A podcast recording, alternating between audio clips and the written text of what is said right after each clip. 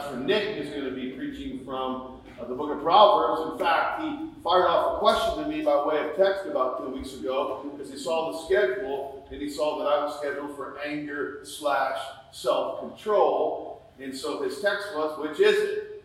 And then I thought, what do you mean, which is it? Anger, self control. But as I dove into that, I'm like, oh, those are kind of two different things. In fact, self control is the gateway or lack thereof that allows for anger and a whole, whole host of other sins. So we're going to talk about self control this morning. Self control is something that, as we talked about in our prayer meeting this morning, that the world does not hold in high esteem. In fact, it's almost a sin in the eyes of the world to be self control. Because self expression and self freedom, now that's what's idolized. If it feels good, if you think it's right, if you want to do this, identify as that, whatever, just do it. And yet it's not just the world that fights self control, right?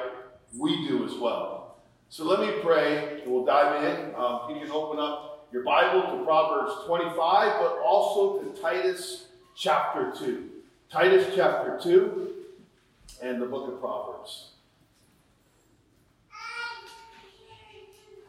Father, thank you that we can gather this morning to open up the Word of God, to worship our God, to greet each other in the name of the Lord.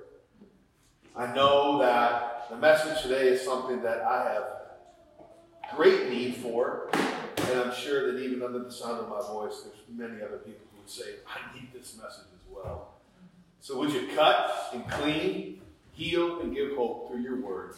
I ask in Christ's name. Amen. Maybe I'll start off with a series of questions. Have you ever broken something in a fit of anger or a fit of rage? I've got a few artifacts of things that I've broken out of anger. Have you ever had too many helpings? Too many drinks? Have you ever had a conversation that you look back upon later and say, Man, I shouldn't have had that conversation? That was full bore gossip. You ever looked at something or someone you shouldn't have or looked again? Have you ever said something rashly that you later deeply regret?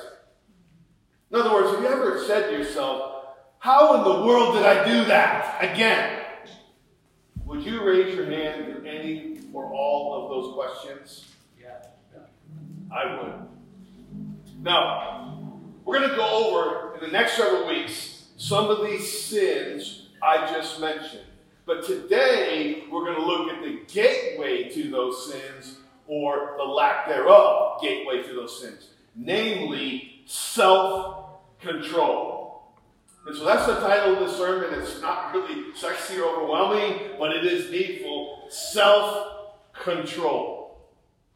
I had you open up the Titus because I want you to see, just by way of introduction, how important it is for us to possess and to pursue, as the people of God, self control. I want to read Titus chapter 2, verses 1 through 6, really without much comment. Paul says, But as for you, teach what accords with sound doctrine He talks about older men. They're to be dignified, sober minded, dignified. Do you see the word now? Self controlled, sound in faith, in love, and in steadfastness. Older women, likewise, are to be reverent in behavior, not slanderers or slaves to much wine. They are to teach what is good, and so train the young women to love their husbands and children, to be here it is again, right? Self controlled, pure, working at home, kind and submissive to their own husbands, that the word of God may not be reviled. Now, verse 6 Likewise, urge the younger men to be self controlled. So there you see in Titus chapter 2, this is a quality that all of us are to possess and then pursue more of. And in fact, if you were to go to Galatians chapter 5, verses 22 and 23, you would find that self control is one of the nine aspects, right, of the fruit of the Spirit. But the fruit of the Spirit is love, joy, peace, patience, Am I getting it right? Kindness, goodness, gentleness, faith, and, and then self control. It's the ninth aspect of the fruit, and perhaps the one that in fact allows the previous eight to ripen and to flourish in your lives. So, again, I want to preach to you on self control. And this is how we're going to get after it. Number one, we're going to see why self control is so doggone important, its importance. And number two, well, then, how do I pursue and grow in self control? Now, here's a caveat no magic formula here. You do this, boom, instantaneous self control to the max. We're not talking about a magical formula, but we are talking about a pathway. And the goal in this life, we will not attain perfection, but are we attaining progress? This is a pathway to progress and self control. So, number one, why is it so important? Proverbs 25, 28 reads, as Pastor Nick just read it, a man, you might say a person, without self control is like a city broken into and left without walls. In ancient times, cities had walls to protect from both foreign and domestic enemies. From foreign invading armies and to roving domestic bands of guerrillas who would want to destroy them. Cities had walls. Without walls, a city was extremely vulnerable to be shut down, commerce, and everything else. In short, without walls, a city was open to danger, chaos, and ultimate destruction. Without walls, an ancient city. The message, uh, it's not a translation, it's a paraphrase. The message paraphrase puts it this way, and I think this helps us understand the gist of what's going on here. A person without self control is like a house with its walls, or rather with its uh, doors and windows kicked in. How safe would you be at your house if your door was kicked in? If your windows were kicked in? Answer you would be very safe. Now, I think here's the point it's clear. Without self, this thing called self control, a person is extremely vulnerable and susceptible to the slightest provocation and temptation. They are like a city without walls, susceptible to destruction. Whether that temptation would be, as I just mentioned a few, anger, or gluttony, or lust, or drunkenness, or greed, and we don't like to assign sin categories to these, but these can be too. Worry, anxiety, despair, all of that without self control, we can just wash ourselves in, just swim in. Yeah, yeah, this is really important stuff. Without self-control, somebody can somebody's buttons are easily pressed. Sometimes people say, "Well, you made me do that." No, nobody made you do that. I've said that before, but nobody makes you do anything. You do stuff because you lack self-control. You see, our, our, our fallen nature, our bent towards that which is evil and wrong, is so easily activated and manipulated when we lack this thing called self control. How about Saul? Remember that guy? Because he lacked self control over his jealousy, his father literally tries to kill his son Jonathan in a fit of anger when he thrust the spear in his direction because he could not control his envy. We all know the story of David. Because he lacked self control in the area of lust, he committed two major sins adultery and then murder to seek to cover his tracks. And then you have this man, Samson, because he lacked self control over his lust, it led him to, to, to shame, to weakness, to blindness, and ultimately his death and the demise. Self control is really important because it is the gateway, if you don't have it, to letting other sins flourish. I want to do one other thing under this point. I want us to read just a few surrounding verses in chapter 25. Because, again, self control is a gateway to other sins, a lack of self control. Look at verse 23. The north wind brings forth rain, and a backbiting tongue, angry looks. So there's backbiting and there's anger. Verse 24 It is better to live in a corner of the housetop than in a house shared with a quarrelsome wife. Here, a nagging and angry wife. Look at verse 26. Like a muddy spring or a polluted fountain is a righteous man who gives way before the wicked. And here we see a, compro- a compromising man who won't stand for righteousness under pressure. You see that? And then look at verse 27. It is not good to eat much honey, nor is it glorious to seek one's own glory. Here it's talking about self glory and talking about gluttony. I don't find it uh, accidental then that the last verse of this chapter is a man without self control is like a city broken into and left without walls. Self control is indeed a gateway. So, let me wrap up this first point by asking a question Where is your lack of self control leading you? That's a hard question to wrestle with, but we should all wrestle with that question. Where in my life is a lack of self control contributing to the flourishing of other sins and the killing of the fruit of the Spirit? Is it complaining, impulsive words, unwise purchases, not being what you should be in the role that God has assigned your life? Where is it? There's a famous quote, and I end point one with this. It says, Sow a thought, and you reap an action.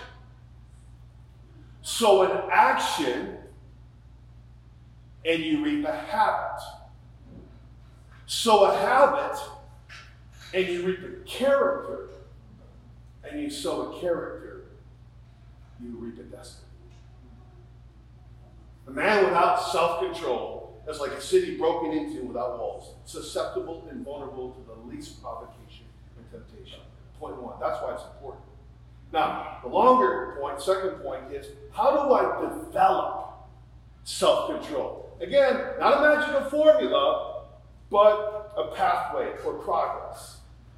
There are three S's we're going to cover. They are a package deal, but because we are in time and space, we will look at sequentially, understanding the third point is by far the most important of all. First of all, we need to cultivate self awareness. Self awareness, being aware of myself. Who is the number one troublemaker in your life? Who's the number one? Now, we're tempted to say, well, my boss, or a coworker, or a parent, or a spouse, or, or someone, right?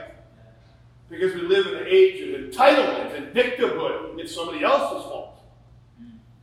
And you might be in a tough grind, a tough situation. But if you really want the best answer for who is the number one troublemaker in your life, next chance you have, go to the bathroom. Don't do it right now, unless you really need to. But when you go there, look in the mirror. And there you will have your answer. The number one troublemaker in all of our lives is ourself. That's why Paul says in Romans 7, he says, Man, the things I want to do, I don't. And the things that I want to do, did I get that right? Yeah. Okay. But you get, Yeah. just for the sake of record, let me see if I can. The things that I do want to do, should not do, I do. Yeah. That's what Paul says right here, because of this, this sin nature that he still has within him. Now, here's an enigmatic or a bit of a puzzling proverb, like a lot of them are, frankly. It goes like this it's Proverbs 20, verse 5. The purpose in a man's heart is like deep water, but a man of understanding will draw it out. That's a bit enigmatic, but part of the idea, I think, there is uh, having a self awareness of what's deep within you. Knowing yourself, in other words, self awareness. Ephesians 5:15 puts it plainly when it says, "Look carefully how you walk, not as the unwise, but the wise."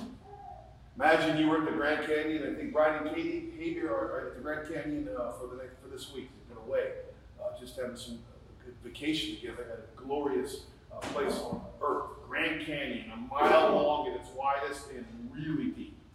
Imagine there was a narrow uh, bridge, suspension bridge of some sort across the Grand Canyon, with, with no with no uh, no siding, no rail. How if you had to walk across that bridge across the Grand Canyon? How would you walk? You might crawl. I'd probably just be hugging you the whole time. Very circumspectly, as the old King James puts it, very wisely, very carefully, because of the danger out there. But when we're talking about self awareness, we're talking about being aware of the danger in here, in here, in here. Because who is our worst troublemaker? Ourselves. So, do you know your weaknesses and your tendencies? Do you have that self awareness? Do you know things or places or situations that tend to trip you up? It could be any number of things, but are you aware? But maybe, maybe you're, you're, you're heading, I don't know, to the beach where people aren't dressed like they're on the street. Doesn't mean you shouldn't go there, but maybe you, you pray and hide some verses in your heart and just tell yourself some truths before you go there so you don't give way to temptations. Or maybe, maybe for you it would be a line of thinking that unchecked spirals down into despair and hopelessness. Are you aware of when you start to hit that spiral? How about maybe a quarrel with a spouse that just makes you less careful in certain areas? Are you self aware? Or are you on we've all had that really weird sensation when you drive somewhere, you've driven, you know, a thousand times, and you get there and you literally don't remember your drive. Like, boom, all of a sudden, has that happened to anybody? Like, press the one here. Don't remember the drive. For all you know, you were straddling the yellow lines. You were on autopilot. And so often we're on, we're on autopilot. We're not self aware. So I would just say, first of all, and this is not sequential, this is a package deal, but being self aware, not neurotically, okay, but in a healthy fashion, being self aware of your tendencies and temptations is, I think, really helpful in developing the art of self control. That leads to the second thing. Say no. You're going to have to learn. I'm going to have to learn just to plain old say, to say plain old no. No. Now, not just say no, like Nancy Reagan coined all those years ago. In other words, we're not talking about, you know, willpower religion. We're not talking about being spiritual DIYs, do it yourself projects. We're not talking about that. That approach is called asceticism. Asceticism is the idea that you can achieve victory. You can say yes to things you should say yes to, and no to the things that you should say no to by the sheer determination and force of your raw willpower, and maybe adding a few laws to yourself. No, Paul, Paul actually warned about that. In 1 Timothy chapter 4, he warned about people who said, Hey, if you want to be holy, don't get married and don't eat certain foods. When Paul says, Hey, hey, hey, hey, wait a second, those are actually gifts from God to be enjoyed in accordance with the Word of God and prayer to God. He goes on to warn, in fact, that people who teach such things, this asceticism, but that's rooted in the doctrines of demons and taught by people whose consciences are seared. Now, I want to give you one other passage that makes the point that we're not talking about just willpower when I'm telling you we need to learn to say no. Go to the book of Colossians. Colossians chapter 2, if you will. Colossians chapter 2. And what you'll find in Colossians chapter 2 is a strong word against this asceticism. Colossians chapter 2, verse 20 says, If with Christ you died to the elemental spirits of the world, why, as if you were still alive in the world, do you submit to regulations? I'm talking about man made regulations here. Hey, don't handle that. Hey, don't taste that. Hey, don't touch that. Referring to things that all perish as they are used. according to human precepts and teachings. Now, that might be a bit confusing, but I think verse 23 will make it clear. These have indeed an appearance of wisdom in promoting self made religion, and here's the word asceticism, and a severity to the body, but, but, they are of no value in stopping the indulgence of the flesh. So when I say we need to have self awareness and say no, I'm not talking about asceticism. We're not talking about legalistic self effort. But you know what we are talking about? Effort. We are talking about effort, which includes saying no. Have you not seen all through the book of Proverbs that there are good and right and true things that we need to say yes to? And bad and false and evil things that we need to say no to. There is an effort quotient in there. Do you remember, do you remember in Philippians chapter 2, Paul writes to the church at Philippi and he says, Hey, listen, just as you obeyed when I was in your presence, continue to do so when I'm not in your presence. And then he writes this Work out your salvation with fear and trembling. What are you talking about, Paul? Paul is talking about obedience. He's talking about working out your salvation. That's effort stuff there, right? In 1 Timothy chapter 4, verse 7, he tells Timothy to train himself to godliness.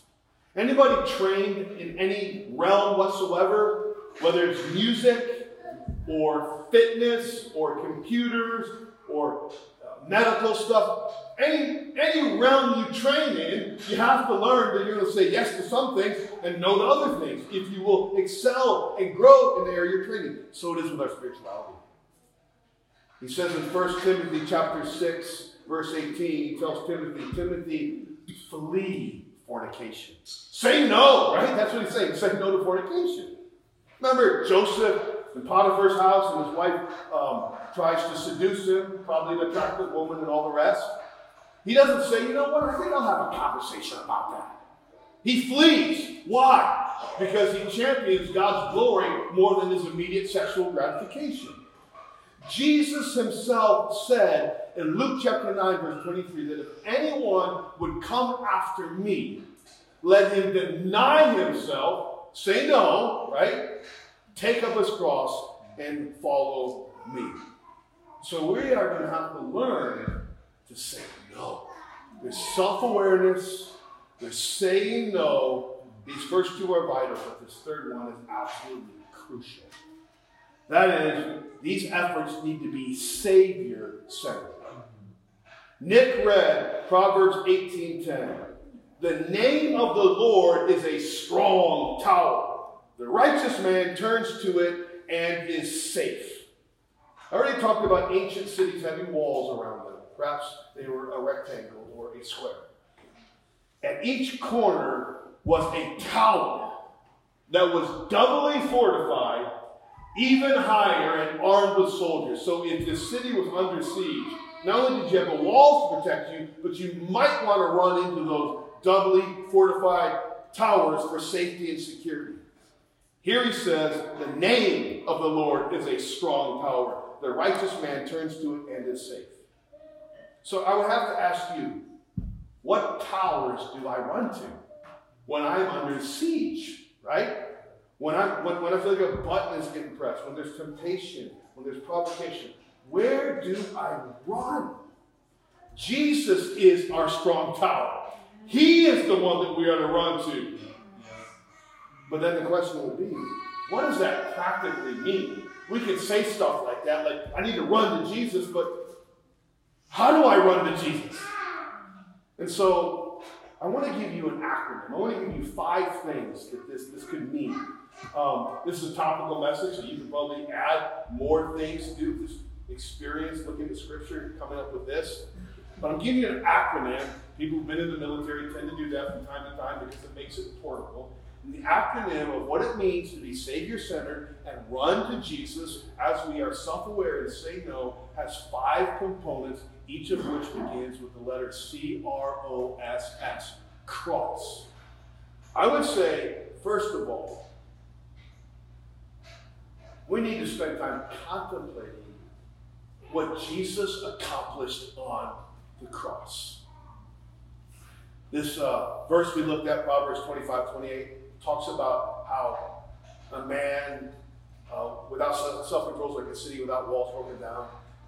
Makes me think a little bit, I don't know this is good exegesis, but it makes me think of Hebrews, where it says Jesus suffered outside the walls, right? He suffered outside the gate. And there on a hill called Calvary, there on Golgotha, there on Mount Calvary, he not only paid the penalty for our sins, but he also did this. He broke the dominance of sin over all who put their trust in. And I think as we meditate on that, it does something in our heart that empowers the same note where we need the same note. Charles Wesley put it this, this way in the song O for a Thousand Tongues. I love this line. He breaks the power of canceled sin and sets the prisoner free. You know that song? Yeah. He breaks the power of canceled sin. And somebody once said, It is so hard to have victory over sin that you do not believe has been forgiven. Yeah.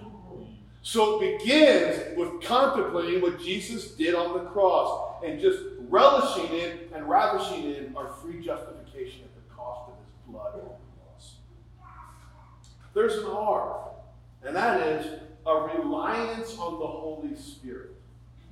When you put your faith in Jesus, you were immediately indwelt by the Holy Spirit. Ephesians 1:13 says, In whom Jesus after you believe, you were, boom, sealed with the Holy Spirit of promise.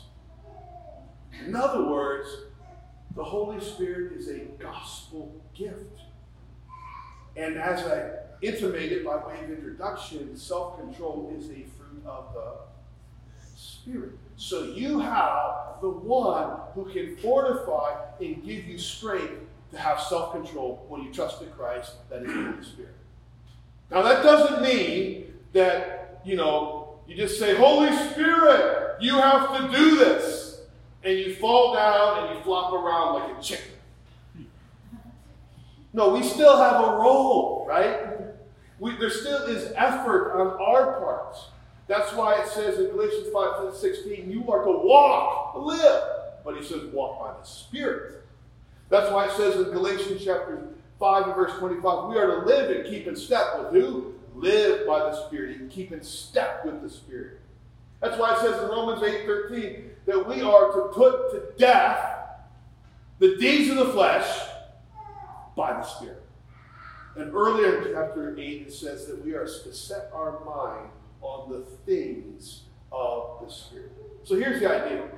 So as we do what we ought to do, say yes to what we ought to say yes to, and say, and don't do what we're not supposed to do, say no what we're supposed to say no to, we do so, and this is, you've got to develop this muscle, this reflex, with a willful, intentional dependence on the Spirit of Him who works in us what we do and the will of His good pleasure. Philippians 2.13. There's a reliance in the Holy Spirit. That's the R. And then there's this O. I had to kind of reconfigure this sentence, so it might be a little awkward, so I can keep with acronym. Forgive me for that. But here's the idea only Jesus can deliver what you really long for. Because sin is a lie. Now, you need to write this down. I'm going to give you one of the deepest theological truths you could ever hear. You ready? You do what you do because you want to do it. Right? Why do we do what we do? Because we want to.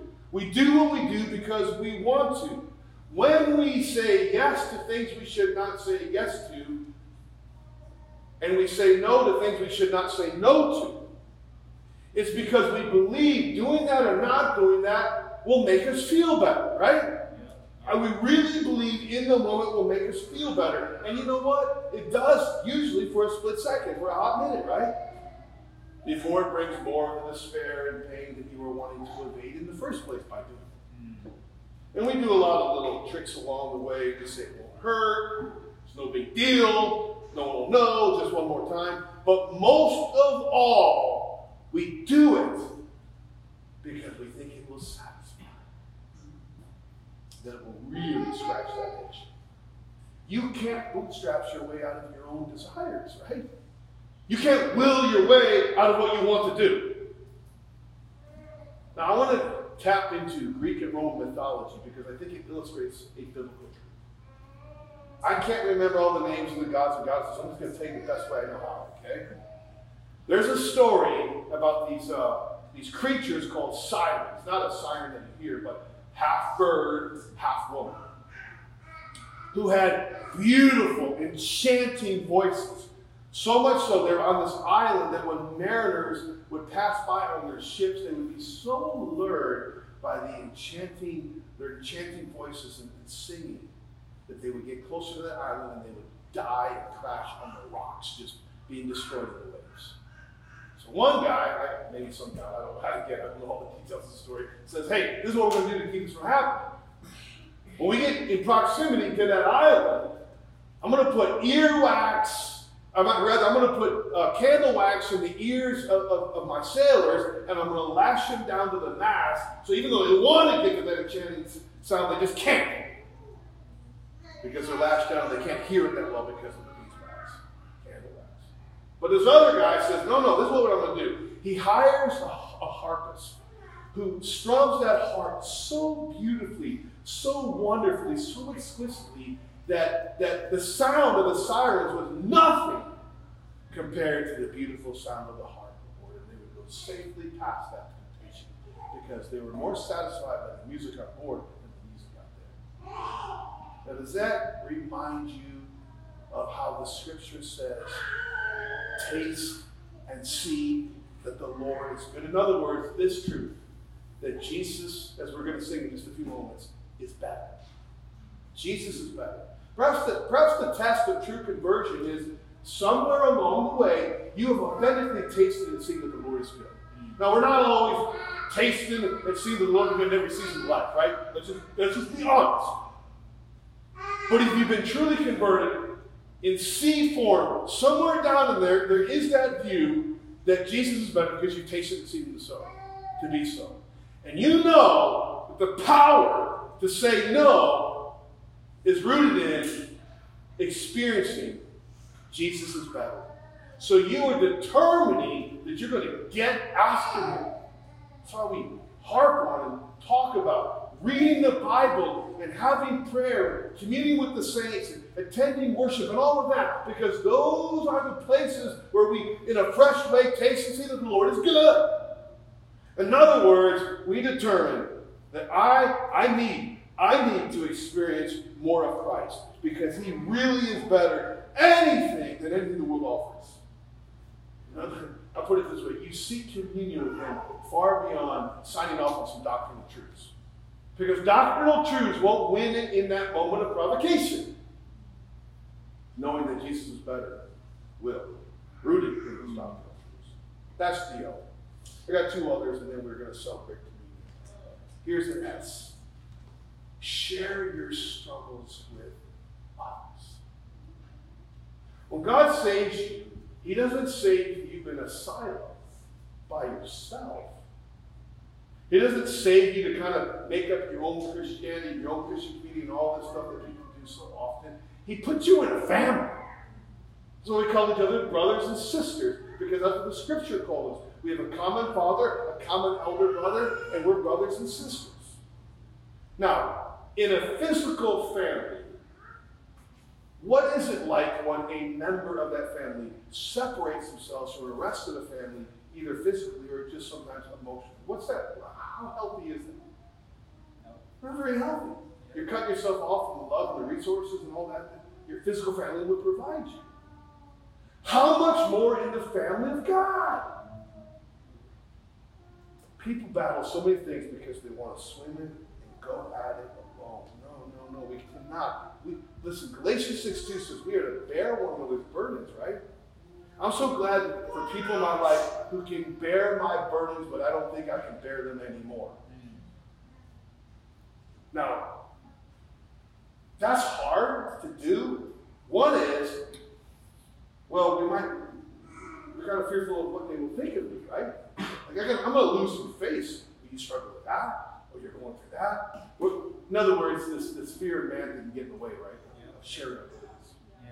Or, let's just be honest, we know once I cross that line and share them that burden, it's going to be harder for me to give into that burden because I know they're going to ask me about it. That, that struggle, right? I don't know. I still want that eject button for when I really, you know, need whatever. Yeah. Yeah. But there's so much grace that helps you do it. The writer in Hebrews warns us. He says, "Take care, brothers, lest there be in any of you an evil, unbelieving heart, leading you to fall away from the living God. But he says instead, exhort one another as long as it is called today, that none of you would be hardened by the deceitfulness of sin." Do you have people around you that exhort, who know you, that you share your burdens, with? And finally, and fifth of all, supplication. Just a fancy way of saying prayer. Like, I got to work with this cross, right? Cross. Last passage I would like you to turn to is Hebrews chapter 4. Because I want you to see the gospel logic of this all. The gospel logic of this all. Hebrews chapter 4. Such a powerful truth. I'm just going to read uh, the last few verses of the chapter and then a few comments. Verses 14 and following. Since then, we have a great high priest who has passed through the heavens, Jesus, the Son of God. Let us hold fast our profession. What's he saying? When Jesus rose from the dead, he proved he is who he said he is, God, can do what he said he would do, take away the sins of all the belief. That the check cleared. It's talking about his resurrection and his ascension to the Father's right hand. He is proved that he is Jesus, the Son of God, our great. But it's not like he's up there and he doesn't know what life is like down here with all of our struggles and difficulties and patience. Verse 15. For we do not have a high priest who is unable to sympathize with our weaknesses, but one who in every respect has been tempted as we are, of course, yet without sin. So here's the so what. So, or let us then, with confidence, draw near to the throne of grace that we may receive mercy and find grace to help in time of need. In other words, because Jesus is risen and ruling and reigning, and he knows what it's like to walk in this world, we are appealed to, to come to this throne of grace to obtain mercy and grace to help in time of need. So, what does that mean? We need to make a beeline for the throne all the time. Pray ahead of time for self control when you think a challenge might be coming.